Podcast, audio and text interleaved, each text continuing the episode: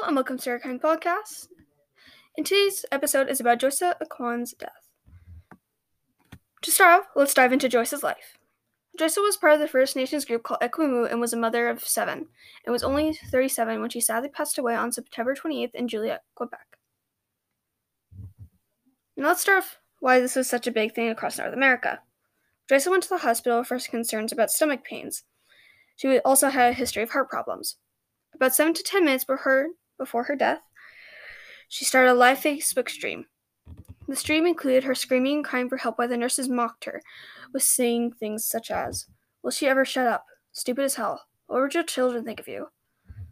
After Joyce's death, 1 or 2 of the nurses were fired.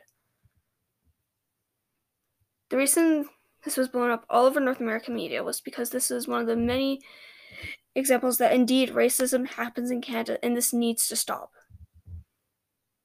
Personally, I believe that Indigenous racism is horrible and the Canadian government needs to take action against these attacks. And this is against one of their rights and freedoms. As it says in the Canadian Charter of Rights, it's against one's rights to discriminate because of one's race, religion, ethnic origin, sexuality, or personal disability.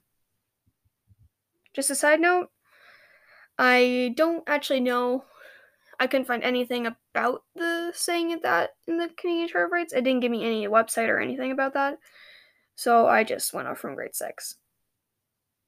Anyways, thank you for listening to my podcast. I hope you have a wonderful day.